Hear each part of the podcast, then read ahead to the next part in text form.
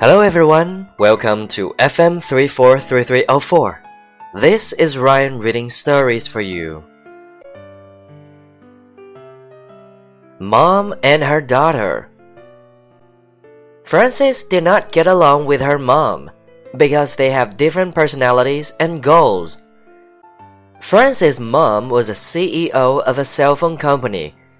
She was incredibly smart, having gone to Harvard University.Her mom cared a lot about money, success, and appearances.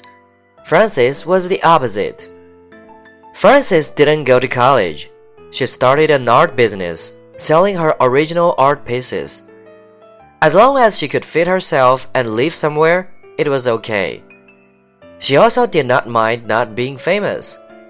Frances didn't care about her appearance either. Unlike most girls,She has her hair up to her ears. She never shaved and only owned 10 pieces of clothing. Frances' mom was upset that her daughter chose this lifestyle. Whenever Frances' mom visited her daughter, they would have a fight.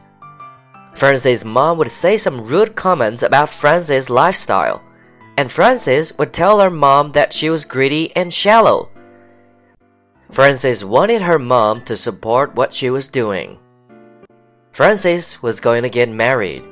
She wanted to invite her mom to her wedding, but she knew that she wouldn't approve of her fiancé because he was exactly like Frances. However, at the end of the day, Frances loved her mom, so she gave her the wedding invitation.